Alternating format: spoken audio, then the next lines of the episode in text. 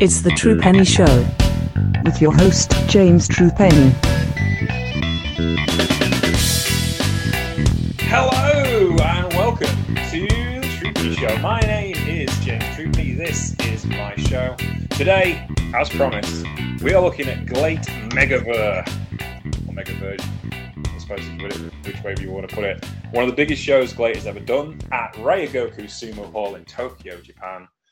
Big crowd to watch a big, big card, and it had everything on offer that GLEAT has to offer: pro wrestling, Joshi Puroresu, Puroresu, shoot fighting, big names, and mixed martial arts. And to discuss today is my GLEAT correspondent, Mr. Uh, Mr. Marcus Green of Baton Rouge, Louisiana. How are we doing, sir?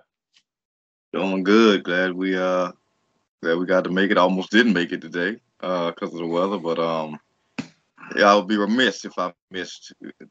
Well, I guess we can call Glee's uh, GLEAT's uh mania, if you will, You know. indeed, yeah. or that or that SummerSlam, something close to it. But uh yeah, this was uh everything's been building to this in a way. Um, and it, it was a hell of a show, and uh, it's only right that I'm here. But it's, it's it's a big show, and uh, even though me and James have, you know, picked up, you know, a lot of lows with the shows in terms of doing them two, three at a time, we kind of needed some assistance for this. Indeed, we do. There are things that we do not know everything about on this show. So we needed an MMA expert, and we went to our MMA expert, Mr. Matt Roberts of the Random Wrestling Review. How are you doing, sir? I'm doing fantastic. Thank you very much, guys. God, that's very, very kind of you, uh, MMA expert. I will, I will gladly take that. Very, very kind.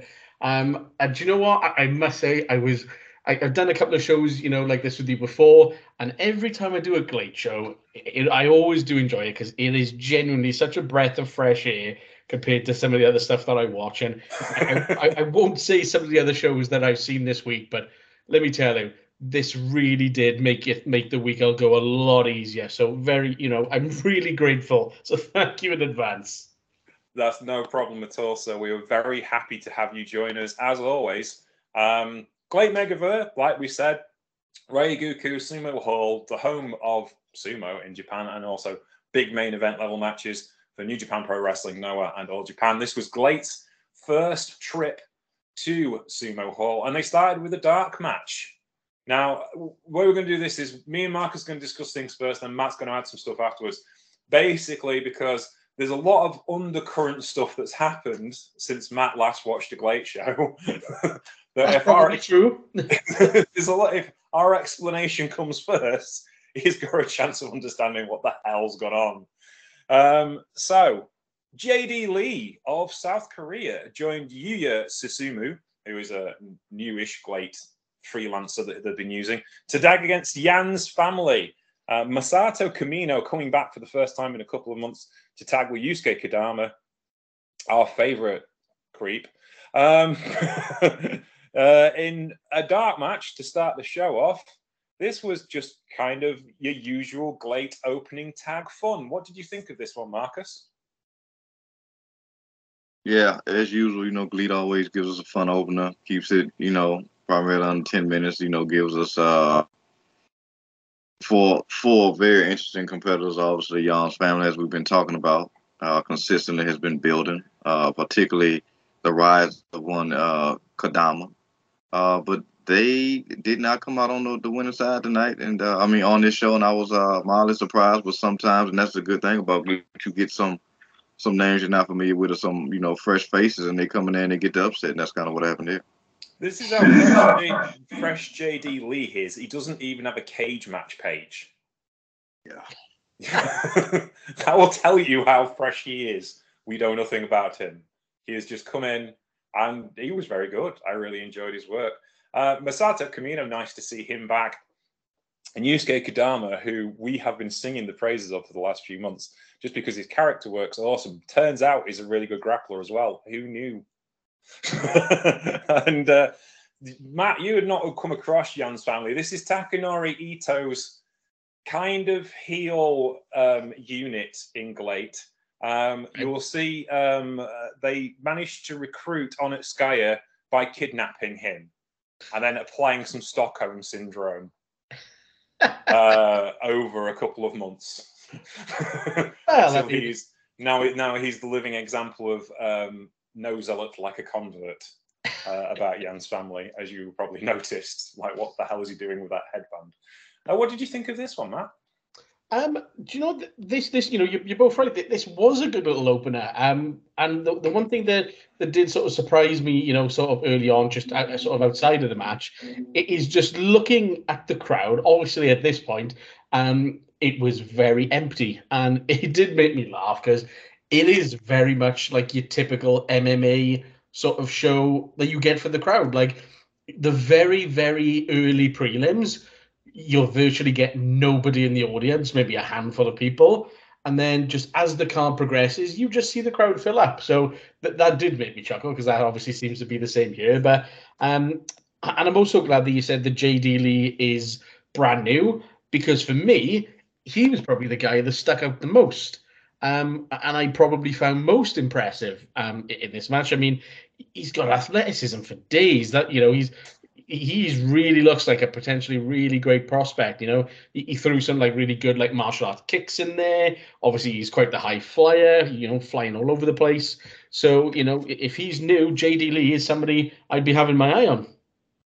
I agree. I mean, I think the thing is when you've got guys who've come in from different wrestling cultures, because obviously Korea is not the same as Japan, and we there's a Chinese fighter on this card that we'll talk about later as well uh, who's been doing like a bit of a, a residency for GLEAT as of late. Um, and it is nice to see somebody come in with kind of a different attitude. It's obviously massively influenced by Japanese wrestling because those are the biggest companies in the market. Um, and obviously, you know, you tend to be drawn to the people that look like you, for instance, is one of the reasons why they are the biggest draws in the market. But he certainly has something about him that's just a bit different and a bit out of the ordinary. That's not just down to his um, nationality. And also the thing is, one thing you have to remember is the biggest star in Japanese wrestling history, Rikidozan, was also Korean. Um, not that he told anyone because no. Back then, being Korean in Japan, not great. Still not great now, but clearly times have moved on and people are much more accepting than they used to be. Um, but yeah, this was this was really cool and some really cool double team spots as well. Kind of one of the hallmarks of GLEAT, even tag teams that don't work together very often are still like you know well connected. Um, so yeah, this guy has got something going on with him, and I hope we see more of him. Um, and yeah, takes the win there with a uh, shooting star press, which is again something we don't see in GLEAT very often because we got some aerialists, but shooting star press is not really their thing. So yeah, really cool opening match. Then really the show, well, really good little finish. Yeah. Then the show itself started properly. We didn't have the usual big entrance of the whole um, crew because this show tends to be a little bit out of the storyline um, because of the way it works. Um, so we went straight into the GLEAT MMA stuff. Nao defeated Maya Fukuda in one minute and 45 seconds of the second round.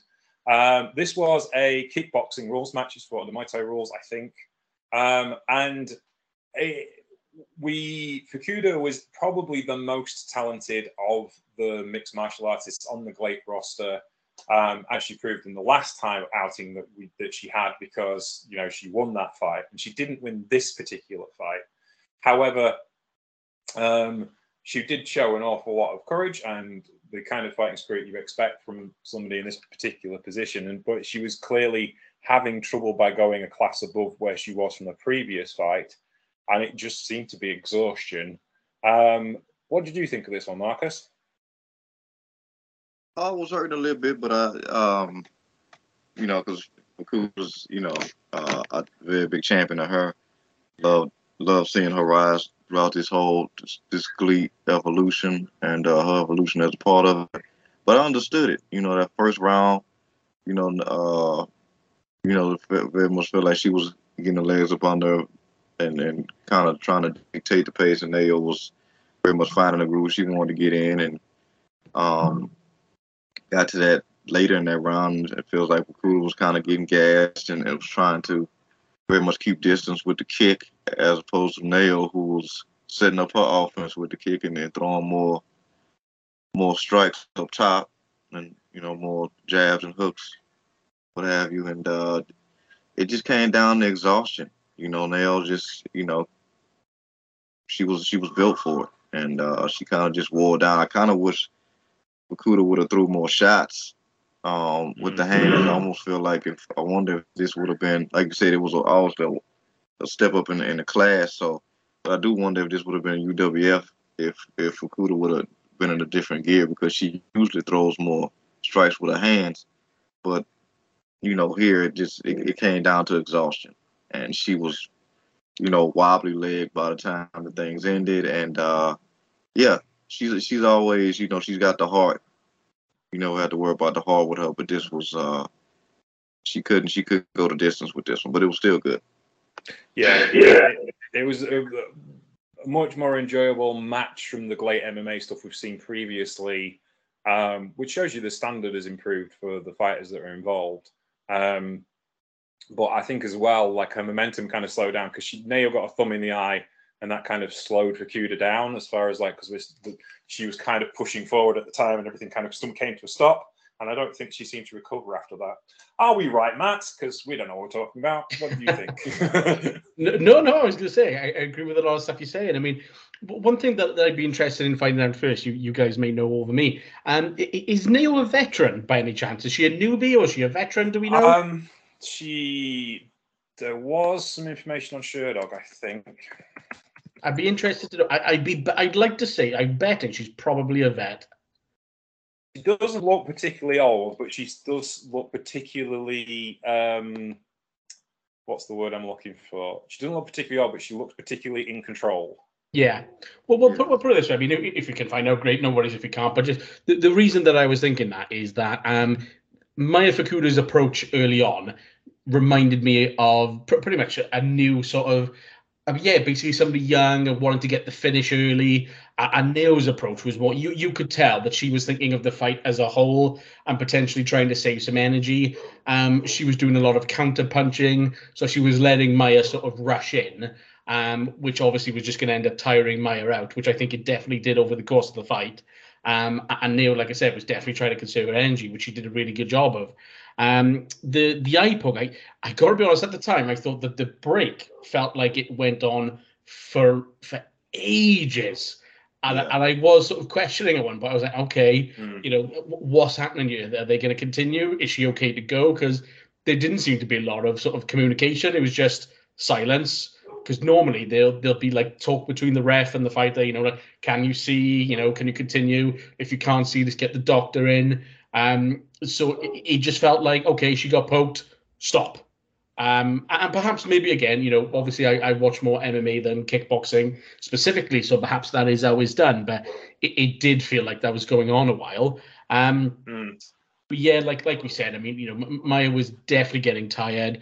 Her hands were starting to come down, and you know, fair play to now. She had the perfect strategy because if ever you have a tired fighter in front of you, you need to go for the body. And that's exactly what she did. You know, she just continuously just punished her with like some strong, really strong knees to the body. You know, she, the, the body shot she was hitting, they were just landing all day long. You know, she had a near finish. Um, you know, she, she came back and she had, she eventually got her. Uh, she was just lighting her up by the end, you know, and, and fair play, you know, I mm. agree with you, Marcus, that, you know, Maya clearly is tough as nails and has a ton of heart, but again, she just she couldn't compete. You know, again, the gas tank was gone. You know, once they started with the body shot, she she was done. So th- this was a, in all fairness, this was a really good fight. Yeah, yeah, it was. Do you? I mean, we should probably talk. We'll, we'll talk about this after the next fight, but I think the standards jumped up for them since. I mean, it's like was it last September? I think when you came and talked to us. Like, it was January sometime, like literally eight months ago. Last time you talked to us about late MMA yeah, yeah. And it seems to me like the standard for the fighters has jumped. They seem more competent. Neither of them won, but they seem more competent. They seem more confident. They seem better prepared. Yeah, this this was really good. This was really good quality. Yeah. Uh, in the next match, Akihiro Gono, who is a veteran, um, yeah, like how can I put this? I think Kevin Kelly said in the, said in a story the other day. it's, it's a commentary on New Japan the other day. In every MMA gym or grappling gym or wrestling gym, everywhere in the world, is an old man in the corner that nobody goes anywhere near, and he looks like Akihiro Gono. I like that. the reason why is because he's a really dangerous mad bastard. Um, he had to go up against Tetsuya, Tetsuya Izuchi, formerly of 60 Seconds. Rest in peace, 60 Seconds. Uh, Izuchi seems to have plastic surgery where they've attached the arms of a Clydesdale onto him because his shoulders are like three times bigger than the last time I saw him. And I only saw him two weeks ago. Well, I don't know what he did, but he's like the upper body of a horse attached to a man's body, as far as I could tell. And this went three rounds. This went the this nearly went the distance, but it was very, very good and a thoroughly enjoyable fight. Um, but it was the fact that Gono didn't even bother with a guard for the first round that made me totally concerned that he knows what he's doing and his issues in for a very long night. Marcus, what were your thoughts? Oh man, yeah. Apparently, uh, just who you on that Mahal and Jinder, that Jinder Mahal juice. Um, no, but I mean, this is this Wow. go. this, this kind of speaks to what Matt was talking about, man. You can kind of see it, like just in his demeanor. Gono, you know, had a level of pause about him that was like, you know, kind of speaks to the quote. I guess you can kind of. Um, I don't know if they was talking about the uh, NBA when I heard this quote. They were like, "Good players can see the next play, but the great players can see the field." Yeah, yeah. that that type of deal. And Gono was just like like you said, the fact that he didn't have no guard and and speaking of Matt's point about the last match, Tsuya was very much aggressive, going in trying to you know dictate the pace early on, and Gono was just like ducking everything, you know, moving nonchalantly. He had such a poise about him that I was like, oh, this this might not finish well. Oh, for my boy, R.I.P. So that first round, he was just you know feeling him out got to that to that second round. Um, he very much was you know telling a different story because he very much was countering him, and uh, I mean absolutely like the definition of stick and move in that second round. I mean he was catching him clean with just shots and still not having to guard up. And again, you know, so much heart in in, in our Glee performance. You know, to sue you very much getting peppered, you know, and stuck, but very much sticking it out. And then we get to that third round, and even though it seemed like he was going to get him, again, it's the old man that you really just can't get a grasp on, and you don't really want to deal with. And just when you think you got him, you get got. Mm-hmm. Uh, so you know, it's uh, it was almost you know elementary five minutes, but a, a good a good five minutes. But uh, yeah, Gono, yeah, Gono's on a different gear. Yeah, it was, it, it was brutal. It was just like Izuchi was trying so hard. This was like, and I think Matt has pointed out before that MMA promoters may tend to get veterans in because they might be an easy fight, but then this one was the proof that they're not always an easy fight. In fact, they were probably exactly the wrong person to stick your young fighter in there with. Am I right, Matt? Absolutely, and uh, honestly, this fight. I mean, in fact, right. I'm just. I'm. I'm gonna read you verbatim the very first note that I put for this fight, right? And forgive my French, but literally, I quote: "Gono, the cocky bastard with his hands down." is the very first line I because I, I mean I, have heard of, of Akihiro Gono and you know just, just to give you an idea of his record as well. I mean, good God, you want to talk about a veteran? He's had 69 fights with 37 wins and 20 losses and eight draws. That I mean, put it this way: in in for an MMA record, there aren't many fighters who get that many fights. That is a big deal. So, you know, he definitely is the aging veteran in this one. But like I said, the fact that his hands were down from the, the word go wound me up a treat. um, I mean, Tetsuya, I mean, if ever there was an opportunity to to really go for it, I just don't feel that he did. And he was just he was giving Akihiro Gono far too much respect in terms of for the for the power of his punches. Because like we said his hands were down you know he, he could have tagged him at any point. I mean as, as we got into round two it, it just it began to wind me up even more because gono got incredibly tired. You could see him breathe starting to breathe through his mouth more. Mm. and i was just i was begging tetsuya to do something.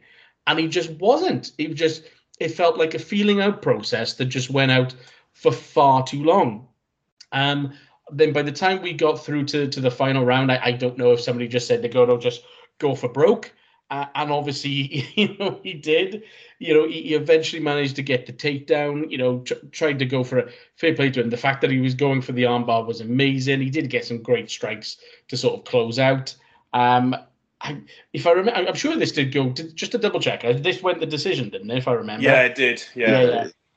Yeah, real I- real quick, Matt. Do you think it was it was it was the nonchalantness with the with the no guard that that kind of broke the, the mentality of uh Tetsuya? Because it feels like you said he could have went for it, but it's like he didn't know how safe he was. Yeah, he, like, like I mean, kind of broken. him. Yeah, yeah. I mean, it's it, it, it, may, it may be the case of uh, you know, like the you know his, his legend really did just just scare the hell out of him. Um, he just gave him far too much respect. I mean, it gets to a point where you know the best thing you can do if you respect you know a fighter in front of you that match is is beat him if if you can is go for it and he- just didn't. I mean, the you know I, I'm st- I couldn't believe that Godo was going for takedowns and like I said, that, that armbar finish to, towards the end was fantastic. I mean, look, looking back at it, I mean, I, I probably have to rewatch it um, to to really sort of agree or disagree. But the I'm not sure what how I felt about the decision because whereas Tetsuya wasn't really doing an awful lot, he Mm. was pressuring Gono. Um, and Gono was on the back foot for the majority of it. The closest he came um, to, like I said, to the finish w- was the end of the fight, which wouldn't be enough to, in my book, to, to give him the win. Um, but yeah, it, gets to a point sometimes where if you have a fight where you've got both of them virtually doing nothing, you have to give points for something. And you know, I, I- I suppose at, at least Gono, you know, did hit Tetsuya a few times and did catch him clean. So perhaps that, that's how they went with it. I'd, I'd have to watch it back to say whether or not I agree or disagree with the decision. Yeah, I think so. It's like just looking at the end there. I mean, like the match when the closing stages. It's recency bias, isn't it? The closing stages were all going out, so therefore. Oh, oh yeah, good God, you know, recency bias is such a big thing in, in MMA. It really is. Yeah, yeah. It's like the two rounds of grinding that Tetsuya had to do to get anywhere were kind of undone in the last five minutes, the last two minutes, I should say, because the match runs only five minutes long. Yeah, and God bless him. He was throwing some good shots, but I don't know, was just ducking him, and it was like I can't hit him. He won't block. like what is what is going on right now? Like a sparring session, to be honest, is what yeah. like. Yeah, it didn't seem very stiff, did it? In comparison to like we've seen, there are stiffer wrestling matches on this card in one sense, um, but you know the people aren't trying to hurt one another, whereas they're supposed to be trying to hurt one another, and that didn't really happen. Should we move on to some professional wrestling? Why not? Wrestling.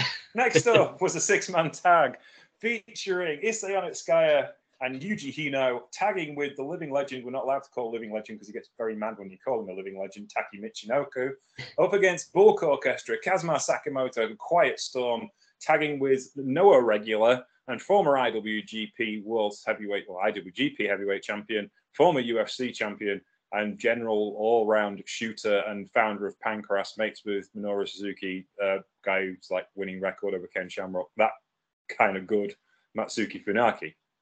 Um, which was which gave us an interesting insight to the crossover between MMA and professional wrestling after watching what we just watched. This was thoroughly entertaining. I enjoyed this a lot, but I will enjoy watching Kazuma Sakamoto and Quiet Storm pretty much do anything. Um, Issei Onitsuka in his full-on annoyance I am Yan's family mode, Taka Michinoku being Taka Michinoku, and Yuji Hino being all that Yuji Hino you could possibly be. This was just a lot of fun. Eight minutes and 32 seconds. Funaki was awesome as well because he's a living legend and he can do pretty much what he likes. It was a nice mix of the old guys with the regular roster and everyone getting a bit of a shine moment. Marcus, what's your thoughts on this one? It is a rarity as a GLEAT fan to watch Bulk Orchestra um face off, you know, you know, bite off as much as they can chew, if you will. Um, when it comes to opponents and Quiet Storm running into Hino. Oh, I need a one on one from them. oh yeah, that would be I that would be awesome. Yeah, I, I, I need that. That to me that made this match. Obviously, like you said, we, we could watch Sakamoto and Quiet Storm, or you know, run any number of combinations. But that that showdown between Storm and Hino, because Hino got to the point where he was turning Quiet Storm up. Um, and, and you know, he usually is already QS is usually already on a certain gear consistently, but that was uh that was some good stuff. But uh yeah, it was, it was also, you know, cool to see Bulk Orchestra get a, get another win, obviously coming off of, you know, trying to rebuild that momentum and coming off a bit of a in-house controversy um, that that that uh, got brought to a head. So uh, yeah, this was this was a fun one. But yeah, I, am definitely gonna need to run a, a solo singles with, with Storm and Hino. That's yeah. Here's, here's two facts for you. Yuji Hino is a freelancer, so that is a possibility. Um, for Mr. Suzuki-san, who owns GLEAT, if you're listening, you know you retweet the show very often, so we appreciate that. So if you're listening to us, Yuji Hino versus Quiet Storm singles match, Marcus would quite like that. Also, Hino is a brand of truck in Japan. that, oh, that makes sense. Matt, what did you think of this one? Do you know what? this, this was good. I'm not going to say that it wasn't good, um, but there, there, are elements of this which I, I, personally, it's just one of those things that's just not to my taste. Um, particularly with the, you know, what what I'd like to just call the chop off. Um, you know, it's, it, I, it's just one of those spots where oh, it, it, it, just does bug me. And, you know, I, I know it happens in, so many other companies. And, and to be fair, it's one of those things that the fans just eat it up every single time. So I can't blame the, you know, the performers for doing it because it's clearly something that the fans love. But, oh, I, I don't know. It just, just the, the very, oh, you know, you hit me, I, I'm going to hit you harder bit. I, oh, I, I can't. It just, for me, it, it just, it makes me emotionally switch off. So it does take me sometimes a bit of time to get back in touch with it. So when I did see that, I was like, ah, okay. Um, but I, I mean, you know, I, am going to agree with you in terms of calling Taka a living legend because my God, was he great in this.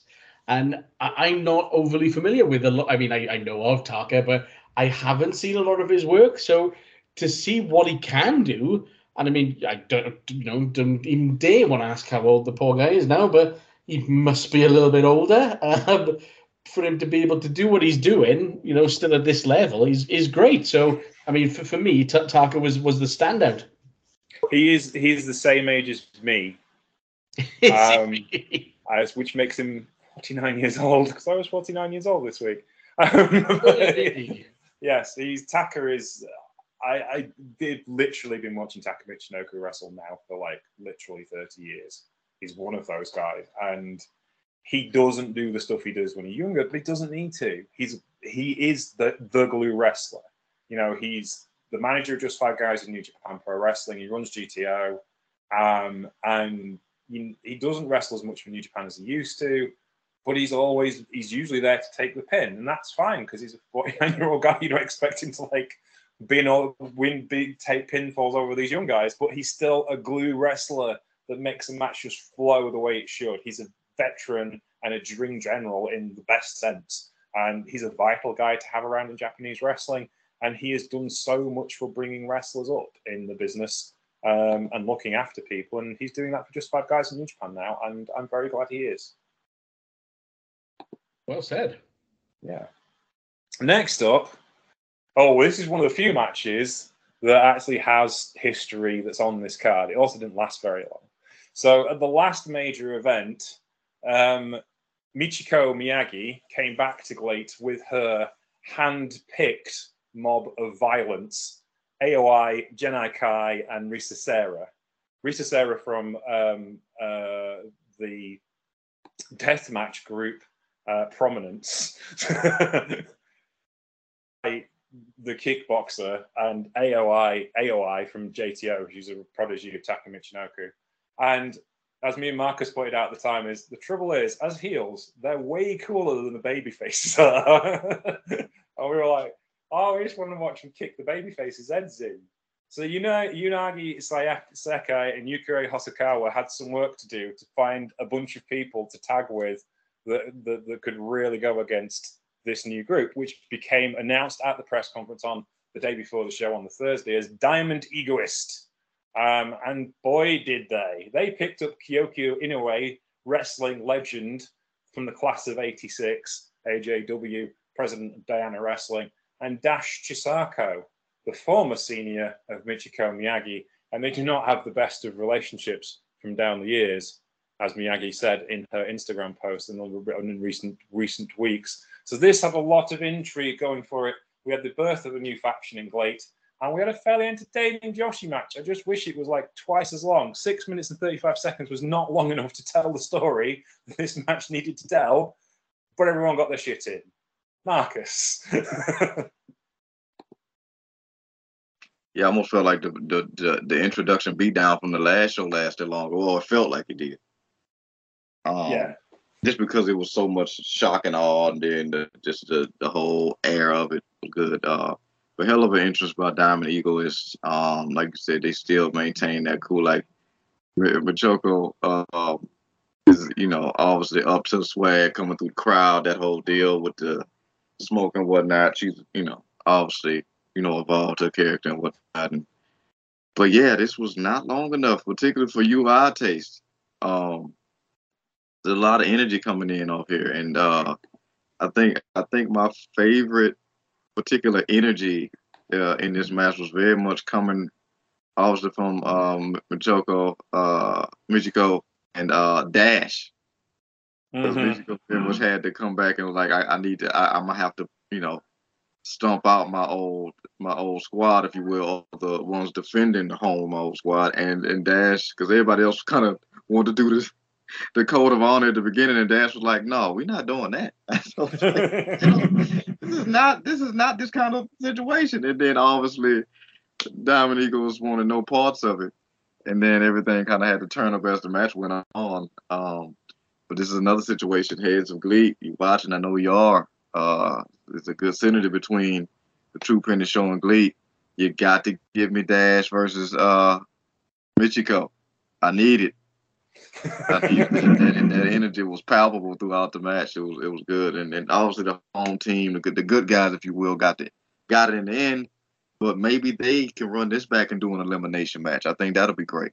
But uh, six minutes and 35 seconds for the energy that was coming off of that initial debut. Nah, I'm gonna need a little bit more. Like I get why things got cut short because also we had the, the big bang at the end, but you got to give these women the time.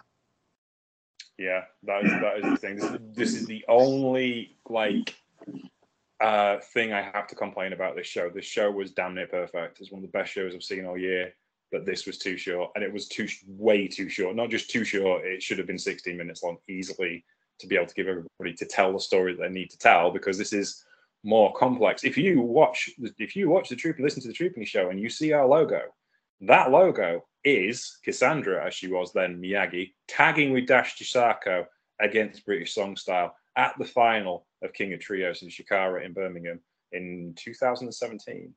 I took that picture. I was there on the front row.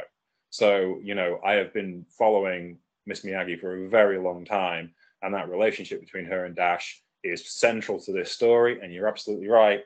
There's a big main event if you ever need one. Matt, what's your thoughts on this one? Do you know, as you guys probably know, um, probably the, the majority of the wrestling I consume is, is, mostly WWE. That's not to say that I don't watch anything else, but on the whole, by and large, WWE is, is the majority of the stuff that I see. Um, and I would like to implore them and their booking team to watch this match and look at how it's done. Yeah. Because my God, this is how you book women's wrestling. This was I loved this. Um, it was just a blast. I mean, you know, I, I, do see where you guys are coming from. I mean, particularly if they had like a big storyline, you know, more time for it would be uh, would be great. You know, when you said Marcus about an elimination style, man, sign me up for that. That'd be great. All for that one. Um, th- this was just it, it, was just all action. I mean, I, I, for the life of me, I couldn't, like I said, I could never imagine WWE doing this with their women, and I just think that they should because this that, would be great. I mean, don't get me wrong, um, I, I could be absolutely wrong on this one, but I get the impression that not all the talent in this match I don't want to say that they're not that good because maybe that's not really fair. Let's just say we have a mix of abilities of talent is what I'm assuming, and it felt like they all managed to at least get something cool in to look great. Um, so for me, I thought that was really good. Um, I, I must admit, as far as remembering names goes in this, my God, no. Just, I, I mean, I've got notes here like that was a great missile drop kick and a boot by Purple. Um, I've got multi- multicolored powerhouse came in and took everybody out. That's Um, a way. I can tell you that now. The purple one was go. Michiko Miyagi. like I said, I just gave up. I was like, cool. Oh yeah, you know the you know the purple one does this, and it, it just it, it helped me get through it. But um, th- this was a lot of fun. Um, and for me was it was one of my favorite matches on the show. Um, yeah, like I said, it was it was just car crash style. You know, just start to finish, all action. Loved it. I've got to get you on. I'm going to find you a Joshi show to watch, like a proper Joshi show from beginning to end, like on the big '90s ones that we haven't covered for the for. The, and I think you will thoroughly enjoy it. Sign Um, up. Sign me yeah, up. I will. I will. We'll do that in a couple of weeks. I'll. I will get you one because I think. And, this is the thing. Every time we show somebody Joshi in its like natural state, Yeah. like Dara had never watched Joshi before, and I asked him to watch a big show from '93, and he fell in love. is the only way to describe it. I literally, he just said, "This is the professional wrestling I've always wanted to see." Yeah, it's, it's Yeah. just crazy. Just start. I mean, you know, so, as soon as the bell goes, they just boom, boom, boom, boom, boom. Um, That, we see that's that's that's Joshi. Like it doesn't happen so much now because the pressure cooker's off. yeah, But in a situation like this, where you've got eight workers, you've got six minutes, steal the show. They will go. yeah, and Yeah, yeah. he will not hold back. Kyoki, Kyoko Inoue, who was never my favorite wrestler when I was younger, and I've come around to appreciate much more now I'm older.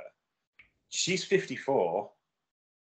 She's literally a 36 year veteran or 37 year veteran, 86. Yeah, 37 year veteran.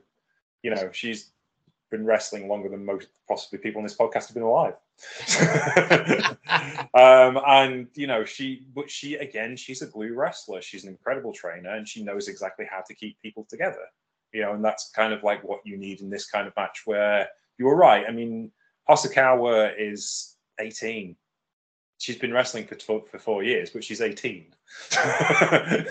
you know, and AOI is one of um, uh, Taka Michinoku's proteges, and she's 21. So, you know, high pressure situation, big crowd, Sumo Hall. Joshi doesn't go to Sumo Hall ever, very often. I think TJPW have had a couple of shows there. You know, so you've got to make an impression, you've got to do it right. And they felt it and they felt the moment and they tried to steal the show. Bearing in mind what's to come when you've got to try and steal the show with Kota Ibushi in the main event. it's a bit of a tall order, isn't it, really? But there you go. So that was it. But yes, let's move on though. because we've got so much more to cover. Black Generation International, Harley Jackson, Keiichiro Sato, Katori Suzuki, Nutani defeated Jack Cartwheel, Junjay, Kento Miyahara, and Shigehiro Irie of Strong Hearts. Um, this was fun. This was a bit of an all-star match as well. Obviously, Black Generation, a bit of a showcase of Black Generation International. Jack Cartwheel um, over for the weekend, I guess. He's probably doing a Japanese tour, so probably have a couple more dates with GLEAT. Junjay is the Chinese wrestler we've seen an awful lot of lately with GLEAT. Kento Miyahara taking a daybreak from his role as an ace of all Japan Pro Wrestling to come have a match. And Shigehiro Iri, a man who me and Marcus described as possibly the best wrestler in the world right now last week. And it's, it's not wrong. And he's wrestling Kenta for the Defy World Championship at their next big event. And not Kenta. Um, who's he wrestling? Filthy Tom Lawlor, which is going to be awesome. Oh, wow. Tom Lawlor is awesome. And what, yeah, Shigo Iri versus Tom Lawlor. Woo, I'll watch that, definitely. Uh, Marcus, what's your thoughts on this one? As per usual, like it's it's a, it's a, a multi-man match of Black Generation. Like yeah, there's Harley Jackson involved. Like, yeah, it's gonna be a long night. It'll be a long night. Um, yeah, but this was this was just this was good. Like like like we always talk about any, any combination of Black Generation, uh, is great. Um, and then you know, you, you got you got a team with Junji who is is is just unique in and of himself. Um, you know, Irie is is the man in every aspect. It's very much feels like one of those five two players. But this Jack Cartwheel kick, he's fun to watch. He's fun to watch. I very much like to see maybe him and and and Irie versus uh maybe Jackson and and Utani. Um or, or Jackson and, and Sato. I think that could be a great tag team main event for one of the upcoming GLEAT shows. Uh, cause he really showed up and showed out here. Um, just doing some stuff just, just, just effortless. Like, um, it's amazing to see Junji will will slow things down in the best way and and, and just break things down with the strikes. And uh, yeah, this this was uh, a cool eight eight man tag. But again, like I said, if, if Harley Jackson is going to be a long night, and it came down to him, you know, in the in the long run, putting putting the final nail in the coffin, if you will. But this was this was a good outing, particularly as a as a bit of a buff, if you will, leading up to the, the last of the matches. Yeah, definitely. Harley Jackson last night was tagging with a five foot one Joshi Rookie in Ghana Bray because he's just that good and can do anything you want. Matt, what did you think of this? Um, do you know? I, I pretty much agree with that with what Marcus had to say in regards to to, to Jack Cartwheel. Um, he's probably the one thing that really stuck out to me in this. Um, you know, it's like you, you watch a show and just there are certain things you can just you know you go back to think that was really memorable. And his performance in this, I mean, that my God, I mean, the athleticism on that guy, the stuff that he was doing. You're absolutely right, Marcus. You know, he just made it look effortless. The stuff that he was doing, really, really good stuff. Know he really impressed me in this. Um, I, you know, and again, you know, going back to because I am absolutely terrible when it comes to remembering Japanese names. Um, just my notes on on some of the people I've got. You know, I've got the the, the pink one comes in, and then the ginger one, uh, and then the then the face paint guy. Um, so, right, so Junji was the face paint guy. yeah. Kento Miyahara was the guy in pink. Yeah, there we go. Yeah. or, or, you know, short of them having name tags, um, it, it just would take me forever and a day to, to, to try and remember them all. But yeah, like I said, it'd be the, the, the ultimate thing for me is you know Jack Cartwheel coming out of this. So um, yeah, re- really enjoyed this one. Great match. He did have, I think he had a match. He's had a couple of matches for AEW this year. He's done a lot of stuff for GCW, so he's on the rise in the states. Um, that does, not surprise me, to be fair but I think the biggest exposure he's had to an international audience has been through GLEAT. He's done a couple of tours for them, done some big shows for them. This is another one of his, and clearly, you know, um, they like him and they keep asking him back. So yeah, maybe hopefully he gets something a bit more permanent with them. So we'll see how it goes on. And now for something completely different. Um, as we were saying, there is usually an old guy in the corner of the gym that you don't go anywhere near because he's terrifying. Um, they also looks like Shinya Aoki and Minoru Suzuki, who are tagging together here in a UWF rules match. Now, Minoru Suzuki was in the original UWF. His mentor, um, Kazuki Fujiwara of the Fujiwara Armbar, except he just calls it an armbar, um, was the founding trainer for UWF. So this was in home territory. Interestingly, he was announced from Mission Pancrase because that was the home territory that he and uh, Funaki founded along with Ken Shamrock uh, many years ago. And they were going up against Fujita Hayato and Yu Iizuka. Um, this one went 8 minutes to 23 seconds. Aoki and Suzuki didn't look like losing in this match. They were cruising all the way through and actually put pro wrestling stuff in at the beginning just just for kicks to prove to show that the rules they actually went a point down on purpose just to have some fun with the youngsters and, and then blitz them for for eight minutes and 23 seconds with Aoki getting a, a submission victory on Iizuka, I think it was. What did you think of this one, Marcus? I feel like when Noro looked at uh, Aoki and went, Tonight, you're my Zack Sabre. let's, let's, let's run those plays. And then they ran that play on Paul. I thought, was it you they did the double leg lock on? Yes, uh, it was. It was you, I think. No, it, was, it may have been Hayato, yeah it was high up. I was like, oh man. Then it went down the point. I'm like, they don't. It, it, it that's not the point. It don't get bad. I know the ref was getting hot. I'm like, you could just you blowing smoke right now. You're not.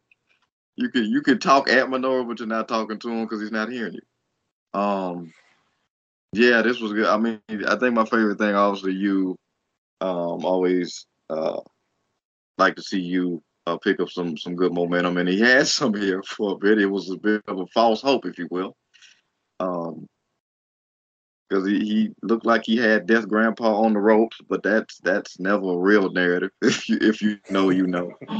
And uh, yeah, he caught him clean with a knee, and as fast as he went down is as fast as he got up. And uh, the you put put the poor kid on the on the on a on an early bedtime schedule.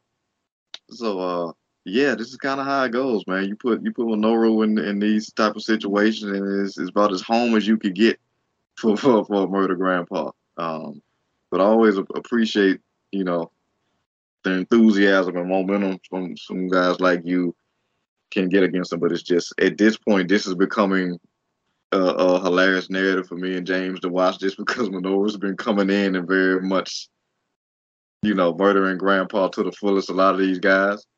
And uh, we champion a lot of these guys, but you can, it's hard to boo Minoru because he's so effortlessly entertaining with his evil. So yeah. The other thing to remember, of course, is Fujita Hayato is the UWF champion at the moment, and Minoru Suzuki was licking his lips and looking at that title belt like a cat that just saw saw a bowl of cream in the in the near distance.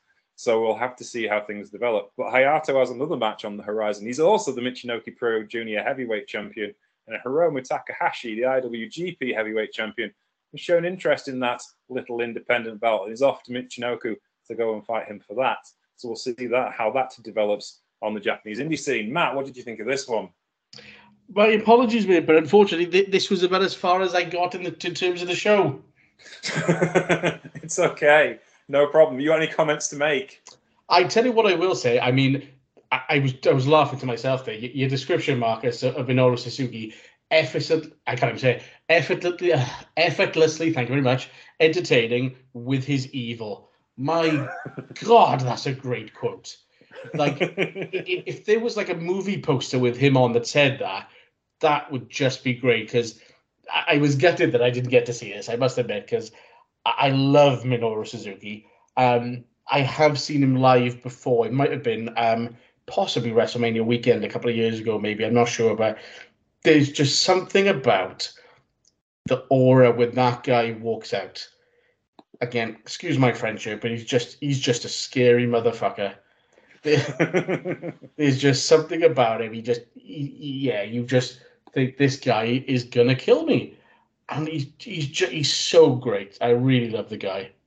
I do too. I, he's just he's just awesome. I mean, he fits into GLEAT perfectly because he can do pro style, he can do um, shoot style, and this was just a really nice way to set up Aoki and Suzuki as the crafty veterans and Hayato and Iizuka as the up and comers, even though Hayato is the champion. And he took a surprising win over Ito last month. But, you know, he's a guy who is, he's kind of the modern day Minoru Suzuki in the sense he's a guy that is trying to push. He, his t shirt says keep wrestling real. And that's kind of the thing he's been trying to push in Michinoku Pro and in wrestling in general. Um, he had kind of really raised his game this year because there's been so much more, thanks to Hiromu Takahashi and Desperado, you know, who've been trying to elevate junior heavyweight wrestling in all of the companies by going and doing the junior heavyweight festival that's that was this week in in the states and the junior heavyweight festival that was in Japan earlier in the year and they invited all the juniors from Dragon Gate and from All Japan and from Noah to come and have a big party. You know, it's like the 90s again. everybody likes each other. Let's have some cool matches. And that doesn't happen very often in pro wrestling in Japan, much to the chagrin of wrestling fans, but there you go. Next up, we get back to some serious business. Voodoo Murders, Jun Saito and Rei Saito were defending their G Infinity Tag Team Championship against Bulk Orchestra, who, after a powwow on the tactics, sent the monsters. Galeno Del Mal and Ryuichi Kawakami. They were accompanied by Kazma Sakamoto and Quiet Storm. This went for 14 minutes and 55 seconds. But Ryuichi Kawakami's luck run out again. Ryuichi Kawakami has not won a match since he came back from injury just after Christmas. So one would suggest he was not necessarily the guy to send into a tag team title match. Just saying. However, Bulk Orchestra's biggest fan is here, and he can justify that decision for me. Marcus. Yeah, long night. long night. Um, Harley Jackson. It's a longer night with Galeno Del Mal. Um, uh, you, you know, he's you know, for for Matt, he's basically like a um a kaiju luchador. This is the way I can describe somebody who don't who don't know. Um, and yeah, look, we I get I get think me and James been calling for these guys to be dethroned out out these titles almost since they got them in a way because it's kind of like you know just two big oak trees just kind of you know, like like oh we got the belts um and we just loved what Bulk did with them but to James' point this was probably not the combination mostly because you thought maybe Quiet Storm and, and this does go a different way because essentially the game plan had to be you take out Galeno and essentially you you kind of just had it in there even though Officer Sakamoto and Quiet Storm was was with him. It is quickly becoming now that you know with the combination of Bulk Orchestra, you almost have to leave Kawakami out because you know his his track record does not speak for itself. Even though I think didn't he get the win over Quiet Storm? If I'm not mistaken. No, no, Quiet Storm on that one. yeah, yeah, Quiet Storm on that one. And then, but but you know, Quiet Storm, and it's funny because now you're looking back on it, it's like Quiet Storm was almost right, and and like even though he got the win, it's like this guy's still not like up to par with what we need to get our faction back right. And now again another loss. And this was potentially the one of the best combinations to beat these guys. So yeah, Voodoo Murders are still on top. Uh match is about as good as you thought it was gonna be. And uh you, you got you gotta give it you gotta give it to Kawakami. He took a beating, but it's like we, we needed another gear and he just didn't get there. Nope. That's that's the trouble. So the belt stay in All Japan Pro Wrestling with Voodoo Murders. Man. Apparently, you're not a fan of that. They're not like abysmally awful, but I've yet to see them have a match that lasts longer than 10 minutes that I can pay attention to because how can I put this? If you think about the classic big guy teams like the Skyscrapers or even the Legion of Doom or, you know, those teams, all their matches lasted six minutes. Yeah. And even in Japan, like the big team, I mean, like, all right, Stan Hansen and Brody and Stan and the Doc and Gordy, their matches went 20 minutes, but they had the talent to make the matches last 20 minutes. Yeah. These guys don't. Okay. they should come in, destroy people, leave. If they're spending anything longer than six minutes in the ring, they're wasting the time. Yeah. And, You know, and it- and for and for us, James, honestly, I think I think we really got spoiled because it, it really was to the point where if the, the Infinity Belt was a main event, and you can easily throw the tag match as the main event with with Bulk Orchestra, Yeah, yeah. and Um, that's not the case right now. no. Uh, Hayato and Chechi Matani were arguably the best tag team I've seen all year. They may have been better than FTR. Just Wow. in their yeah, they're that good, but they work for GLEAT. you know what I mean? They, they, they were they were as good as Bishamon in New Japan have been. They were as good as um, Aussie Open have been, and they had a title reign that lasted like 14 months, and they just had banger after banger after banger consistently. And so now we've got these guys.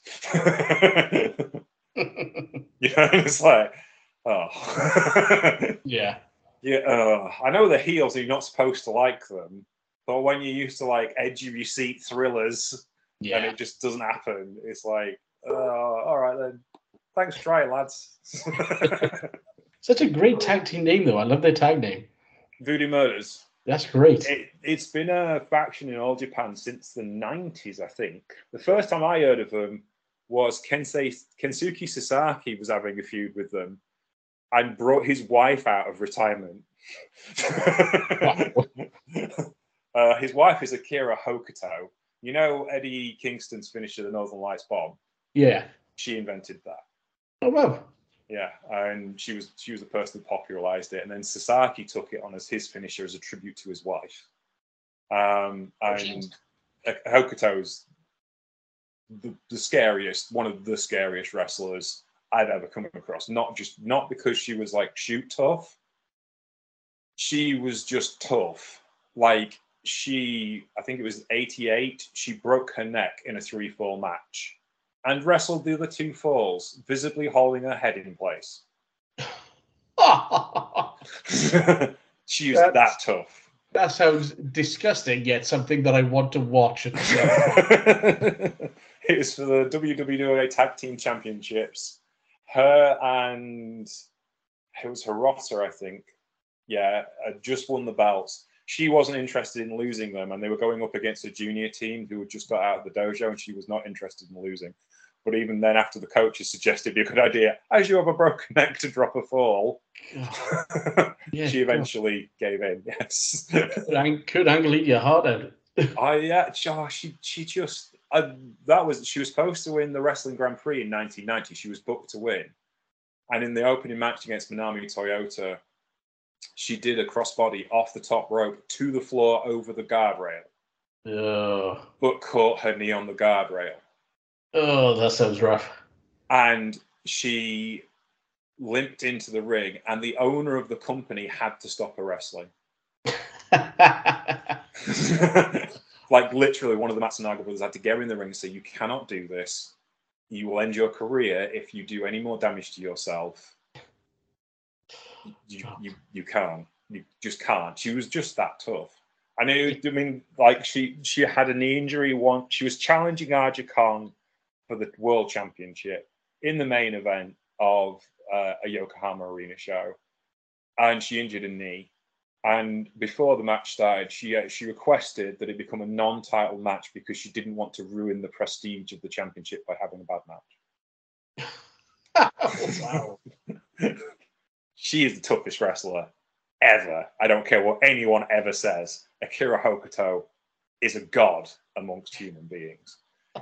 but there you go. Anyway, um, let's just move on.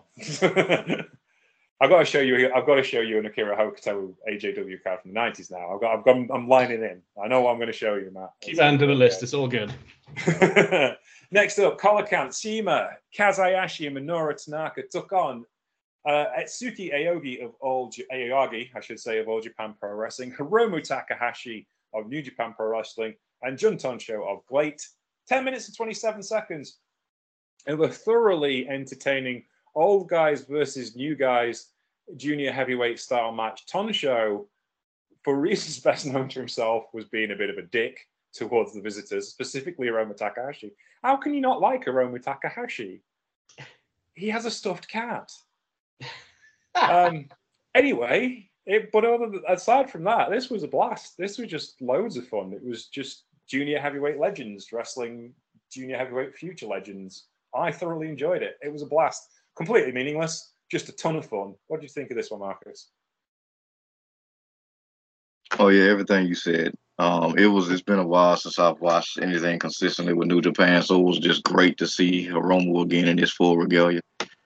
Um, Ay- Ayagi, Ayagi and and Tonsho, particularly Tonsho, was uh, like, like you said. I guess he, you know, I guess felt the way against Hiromu, which again, I don't know how you can like uh, Hiromu, but he was. I almost felt like the way he was going in the match. I'm like, is his contract up or something? Like, he's, like he, felt like he had something to prove, and I get it because at this point, like you said, I mean, Hiromu is a is a living legend right now. Um, yeah, but but uh, Yogi and particularly Tonsho was definitely um, putting the foot on the gas with what they were doing, and and again the OGs kind of just what stalled them out and, and got to the, you know, got them divided in the end and, and kind of broke them down and kind of proved why they are still, you know, that that particular trio in the in the uh in the company that you know particularly Tanaka and uh that you just can't really underestimate. They don't care against what combination you put them against, particularly when they're younger guys.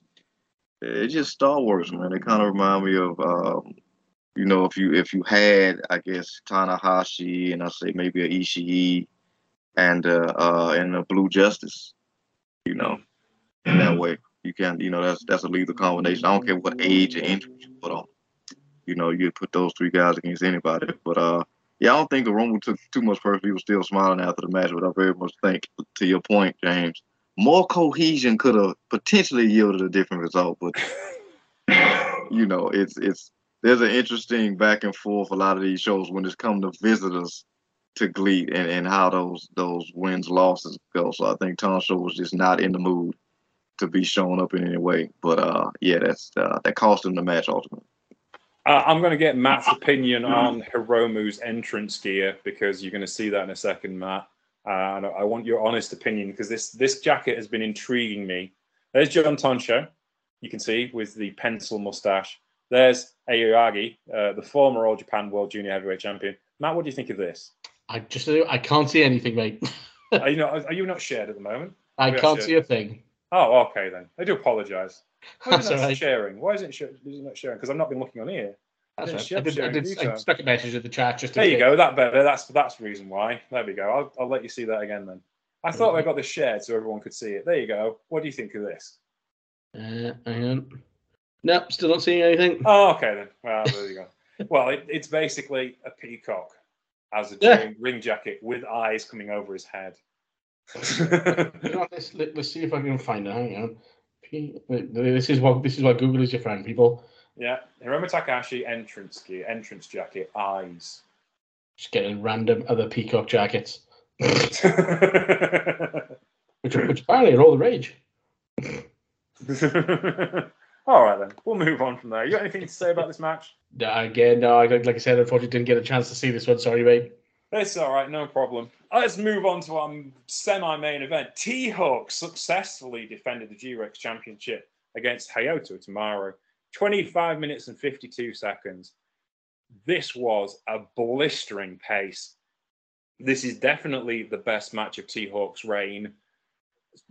Some may have argued that T-Hawk has not necessarily been the blistering flag bearer that he was in the last 12 months when he was like trying to persuade people from New Japan Pro Wrestling to come to GLEAT to challenge him.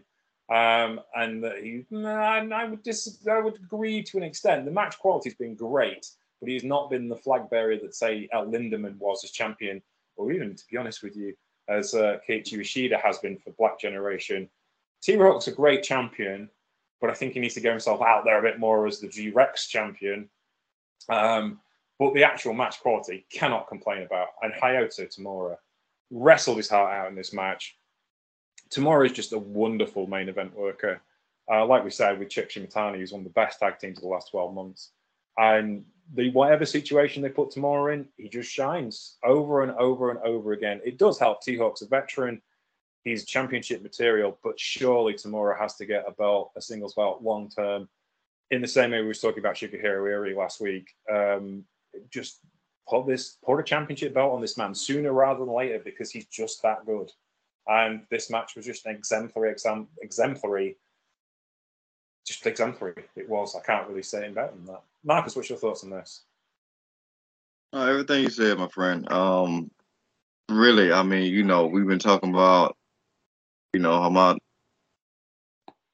Hayato for a while now. You know, he, you know, obviously we just got to praise him as a tag, you know, tag team, um, former tag team champion. I feel like he put all that energy into this this singles and treated it, uh, like so. And then T Hawk, I wonder to your point about T Hawk if if he's lacking a bit, bit of a, of a narrative because obviously he's been one of the best guys in the company, you know, growing as a singles guy and then eventually got to the mountaintop, if you will. But Lindaman felt like Gleat's everyman, and then obviously traveling all over the place, putting putting the, the, the uh, himself and obviously the brand and the title out there. Um, Saito was obviously in the midst of taking over Gleat with his faction as he became champion. And T Hawk doesn't necessarily have any of that right now. Mm. Uh, he's got good match, like the match quality is undeniable. I think he's obviously been pushing a lot of his opponents, obviously to elevate, um, in a way as we got with Watanabe and and, and you know that last bout, um, then obviously here with Hayato. But out, outside of that, you know, like I said, maybe there's something else, or maybe there's an opponent that can come in and kick up some dust. I mean, hell, after what we're about to get to, there may be a potentiality to, to say that the the last man standing, the last match may be somebody that want to step up, and that could bring some other eyes, um, and a potential level of aggression, if you will. But we'll see. But again, this was Again ended up booking a double main event because this was this 25 minutes and 52 seconds worth of a rewatch if I ever saw one. So Yeah, I mean, it's um, Cagematch users give it 7.58, which will tell you how good it was, you know. Um, and yeah, just I think this is the thing. I mean, Matt, you haven't seen the match, but um, you must have thought about like champions that don't quite gel. Is Yeah, there yeah. any way to get out of that hole for them? Um, mm, what is it mean against sort of champions that don't sort of well work together? Yeah, ch- champions that are that have great matches but don't necessarily carry anything further forward for the company. Do you know, the, again, like I said, I hate, hate to go with the WWE comparison, but again, that's seeing as that's the one that I watch the most. It kind of r- reminds me of Austin Theory a, a bit Yeah. at the moment, um, who's you know he- he's been the US champion for a while now, and God knows they they've thrown everything at the wall for him to see what sticks. And you know, he's, any person who gets a win over John Cena these days is going to be looked at favorably, but it's just an experiment. I just don't think it's working. There's something that's not quite clicking. Um, and do you know what I mean? As long as they, they've you know they've given they've given them a go as best they can. I think it's sometimes it's best just to to cut your losses and move on. And if, if that's the case here, that you know they they're just not working with the belt, then I just think yeah, you, you need to drop it and, and go with somebody else instead. I think this is the thing. There's nothing wrong with Hawks, T Hawk's match quality, and there's been a nice killer instinct about him since he became champion. But he seems to have lost the verve. and yeah, heavy is the heavy is the the the head that wears the crown and all that. But it, it is seem like it gave Lindaman life to be the G Rex heavyweight champion.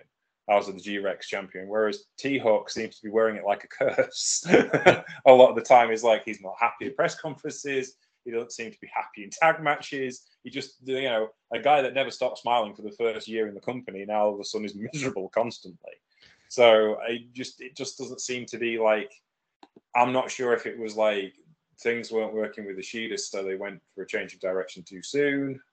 But Ishida's been great, and he's one of the best character wrestlers in the company. So I don't quite. Not that there's anything wrong, and I, I hate to like dismiss T Hawk because his match qualities are great, and in a company like GLEAT, that's kind of all that should matter. If you're Yeah. producing exciting matches, GLEAT's built around that. But like Marcus said, if there's no narrative driving those great matches, one tends to feed into the other. Yeah, and it's it. It also is crazy because he he's a he's a like you said a, a great champion in terms of in ring in a time where it's almost narratives around him in the, in the company that's that's uh, almost taking the attention away. You got the women who uh are, are, obviously in the in the midst of, of some good stuff right now. We don't lost sixty seconds. Bulk Orchestra is in a bit of disarray. Um, who would have thought that you know Kota Ibushi would have would have cultivated the type of unity that he did uh, in in the company, and then you got you know you got some other stuff uh, you know transpiring uh, in, in terms of the you know some of these factions get more momentum. So it's it's an interesting thing. I, like I said, I wonder if it'll take potentially him getting knocked off and um, having to get back up. Maybe this is one of those scenarios, and I know you know Matt's seen this a lot where it was the thing where the guy finally got it, and it was like, damn, I liked him more as a challenger. Yeah. He was chasing it, he was the man, and now he's the man, and I'm like, oh, no, no, no. There- There's something to be said for it. Sometimes, let's face it, you know, sometimes the chase is far more entertaining than, than when the guy gets at the top. You know, it, it's just how it goes with some.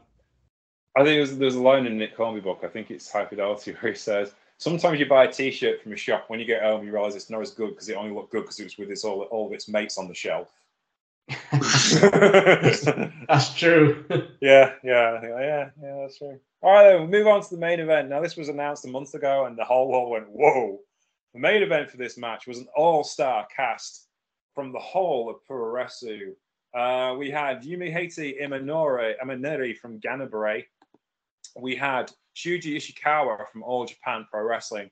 Haganeo Shino, who is a freelancer, and Daisuke Sekimoto, the man who made Big Japan Pro Wrestling a serious wrestling company, tagging with Kota Ibushi against the GLEAT All Stars from Bulk Orchestra, Check Shimatani, El Lindaman, Kaito Ishida from the leader of Black Generation International, Soma Watanabe, and Takanori Ito uh, from Yan's family. Factions put aside for the evening just to have a banger of a match. Elimination tag, 35 minutes long, and they tore the house down from top to bottom. This was just breathtaking professional wrestling. I, I the story of the match was essentially the GLEAT guys trying to catch up because they were pushing it against size. Ishikawa was a very large gentleman, and he takes some shifting about. Imanari is not small, and they went after it, and it was just great to watch. And it boiled down to uh, Ishikawa and Ibushi versus Lindaman and Kaito Ishida, and it was just breathless, just absolutely breathless. Just tons of moments in the match. Most celebrated was the fact that, of course, it's Kota Ibushi. It's his first match back in Japan since the last time we saw him when he face planted himself from a um, Sky Twister press uh, by missing Kazuchika Okada by a foot and hospitalizing himself for six months. So, what's the obvious thing to do after that? Well, why don't you do a moonsault off the balcony at Sumo Hall? The move that made you famous for getting DDT kicked out for three years. of course you do, because you're Kota Ibushi. He was also announced as from the Kota Ibushi um, Pro Wrestling Laboratory, because he's currently on No Fixed Wrestling about. Um, so he's gone back to his roots of the the wrestling wrestling and science research institute that he developed to make pro wrestling better. Because um, he's Kota Ibushi, and you know he's Kota Ibushi. Well, uh, I can only say he's Kota Ibushi so many times, but you you, you know it's Kota Ibushi, so he can do what he likes because he's Kota Ibushi. Who is he again? Um, Kota Ibushi. Because he's because he's like it's the obvious wrestling move for Kota Ibushi. I've just come back from a massive main event in front of a huge stadium um, in uh, I can't remember where it was, tagging with to reform the Golden Elite. So I'm going to go back to Japan and wrestle for GLEAT because why not? Um, and GLEAT very sensibly went, yes, of course you may. I will give you this crew of excellent workers to work with against this crew who are like the cream of the crop of the organization and they did what they had to do, and they had one of the best matches we've seen all year. Um, Marcus, your thoughts? Yeah, you know, just obviously everything you said, but I kind of just let this match wash over me like a tidal wave of, of uh, epicness. that's, that's, that's, and like Matt, you know, I'm I'm I'm kind of I'm not too far behind Matt. I, I, mean, obviously I've had the, the the pleasure and the honor to you know, in a length of time to watch GLEAT more, so I'm more familiar with the names. But I wasn't as familiar with the names that got brought into this match from Kota's side, so I just kind of caught them in the beginning, tried to potentially match a name with a particular maybe build or hairstyle, and then kind of go go from there and try to remember throughout the match. But as things got going on, I just kind of let it wash over with me, and just enjoyed it for what it was. And obviously, like you said, Ibushi went Ibushi, and uh, it was interesting because I, I, I too watch a lot of uh, primarily WWE uh, and other stuff along with Matt, and uh, they kind of had a couple of you know those big WWE match moments where it's like, okay, the guy's gonna go up top, he's gonna stall, he's gonna jump down on everybody. What everybody else doing? Kind of hugging like they're around a little campfire, and they're waiting, and they're waiting. And, and really usually really good about that because, you know, they you know they have guys that just kind of hit the stuff so fast you kind of just only had time to get up off your feet. Uh, so this worked here, and obviously you don't want Kota to hurt himself or anything. But then they did something we rarely see in GLEAT. They did like a tower of power. Yeah. And I was just like, okay, they just having fun. I can't even I can't even watch this too closely at this point. We never see a tower of power. Um in, in, in GLEAT. Uh so yeah, it, it was fun and it's not lost on me though, With everything that we've seen uh with this, like I said, this crazy form of unity that we got that we would have never been able to call before. Obviously, this match got announced that it was Saito as the last man standing, as the hero standing up for GLEAT. the man who led a faction that essentially held the company with a dark cloud over it for months as they were taking over, was essentially damn near the prevailing hero uh, for the company with everybody else backing him around the ring. Uh, and you know, as good as he is, when you get peppered with them doggone knees from Ibushi, it's just it's kind of all she wrote. So uh, yeah, it it was just great, epic main event in every sense of the word. And I think my favorite part once it was over was the was the overhead shot with everybody around them as they were both laid out in the ring. Mm. That was uh, that, that was great. Yeah, it, it just it's the kind of level of epic storytelling that you get in in Puroresu. Um, and I can't complain at 35 minutes because they told such a great story. You know, they just did so much stuff, and and it really established people like Soma Watanabe and Kaito Ishida as well. I mean, we we know how great Kaito Ishida is, and you know, he's got all his work in Dragon Gate to go back on to show his videotape for the last 10 years to show you how great he is. But to Yeah. the GLEAT fans, he's they've established him as someone who isn't necessarily to be hated anymore. He's he's stood up for GLEAT at their darkest hour. And that's kind of like endeared him to the audience. And now they can go in different directions with Black Generation International. Because he isn't just the guy that held the company to ransom and bloke up 60 seconds. He's he's, you know, he's a guy that's willing to put it on the line for the company he works for. Yeah, it was Yeah. uh, also a great picture because it was like bringing it kind of full circle. Because you know, obviously watching things from the beginning, it's like look at the team of guys that's been cultivated since you've been watching this from the very beginning. You got uh, Watanabe, you got Saito, you got Ito, you know, obviously you got Lindaman. And you know, look at all these guys you can root for, even if you're not, even if they're not necessarily in the best of lights. These are the guys that will always stand up for the company, no matter what. So that was uh that was just great to see. And uh yeah, it's just gonna be amazing in the future seeing where they go from here because just the fact that they even got that lineup and that that was like I said, guys on Bush's side that I wasn't even aware of, but you know, coming into it talking about who was they gonna get to go against GLEAT Super Team, and he pulled together a hell of a team. So Yeah, yeah. It, it, was it was really good booking for the guys who were available for them to do this match.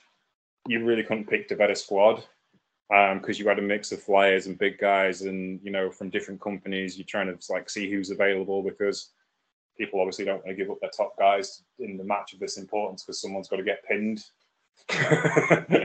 so the amount the amount of politics they must have gone through to get this group of guys together to be able to, you know, because you've got to have a bunch of guys that are kind of like Kota Ibushi standard. You can't have a bunch of guys tagging with Kota Ibushi who are a bit shit. They've got to go. And then you've got to have guys that you are willing to not worry about being pinned. And it- yeah, it, oh, I, I, I, Suzuki san, whatever you did, thank you so much. Just thank you. And yeah, Matt, I know you didn't see this match. What have your only thoughts on the overall show? Of what you did see? I know you said it's a breath of fresh air compared to what you normally watch, but what what do you like about GLEAT and what draws you back to it when we say, "Hey, come do a GLEAT show with us"?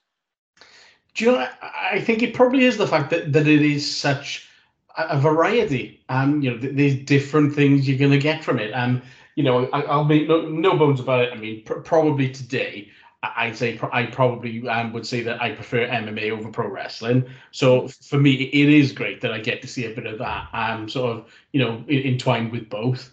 Um, but I think they, like the, the way the show is done is just it's a it's usually it's a very easy watch. Um, you know, like I, I you know, like have a variety of matches in terms of the length as well. Like I feel they don't overstay their welcome.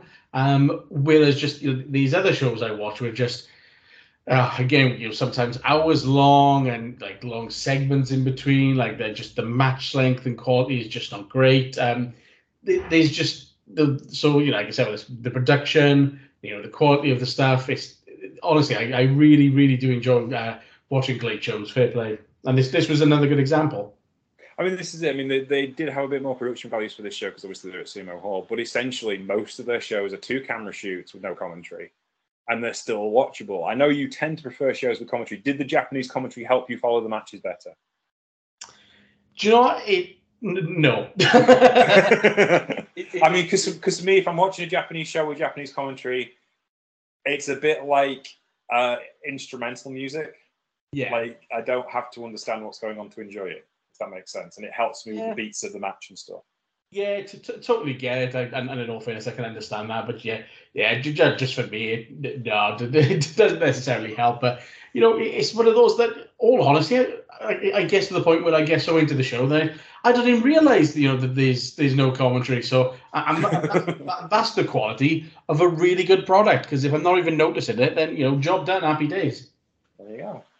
Marcus, where the GLEAT go from here? And do they go back to Sumo Hall? Do you think they've got enough gas to get that there for the same event next year? Or do you think they should stick to Korakuen and try and pack it out? Yeah, I I think you can go either way. I think more so, like you said, I think just the names that they got from the places that they got them from, you know, that that speaks to a level of credibility that they built over, you know, the course of, you know, however many years mm. and months, and, obviously that, that, you know that's not only good business, that's good word of mouth coming from performers that they've had, and and you know going to spread the word about how great of a place they are, the talent that's there, uh, the consistency that they're putting out. Um, I, I think they can, you know, pack out the little shows. I think they can go back and, and, and do a big show. I think um, like I said, this was this was a proving ground as much as it was a point for them to put on this this great show with everything that they built, um, and all the momentum and all these stores that we've been talking about. Um, but again, they just got to stay consistent. That's probably the the the most you know consistent compliment we can give them is that's that's what they do. They keep their roster very very concise and very you know um, tight in, in that regard and then call in some great names when they need to that you a lot of times don't maybe not even see coming. The booking's great.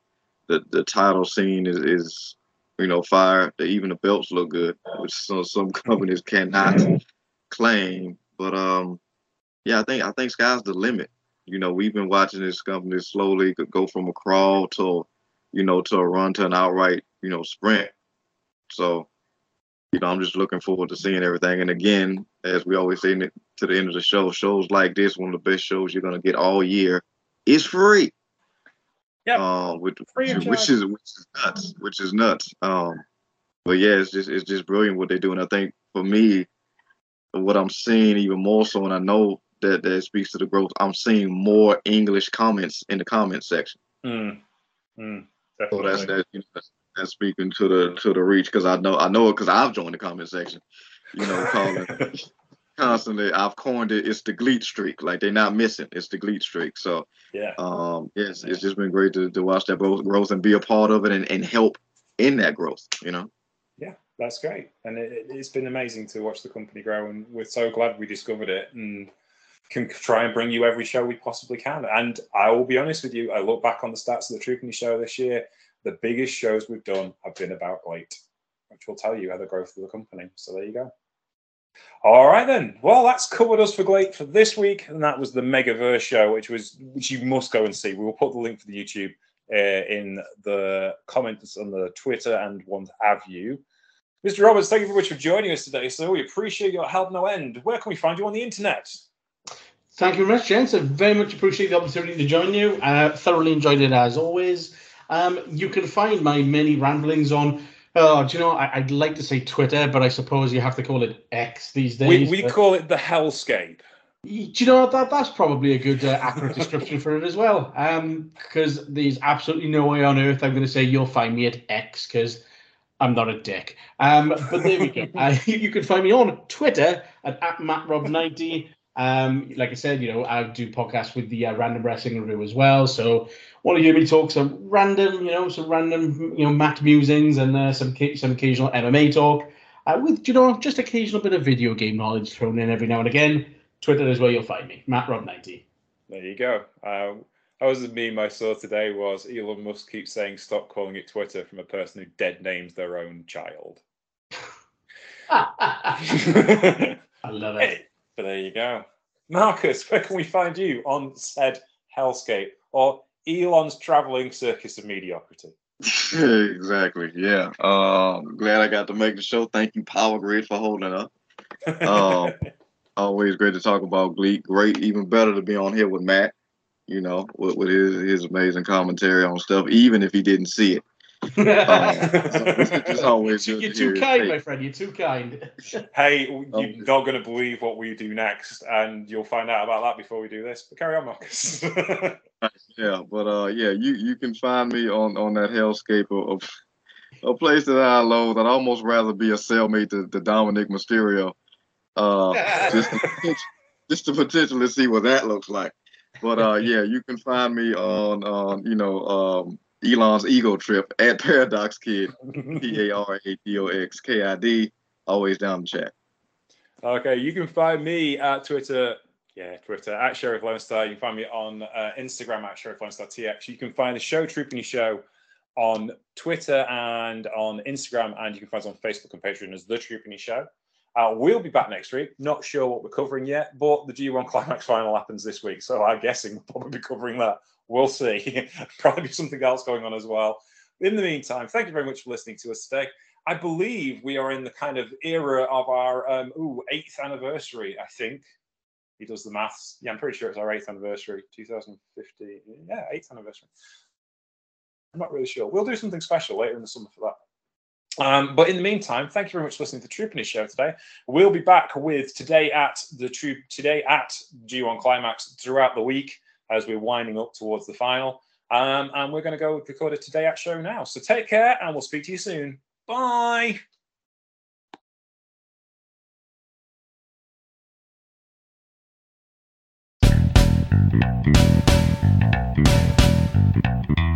Thank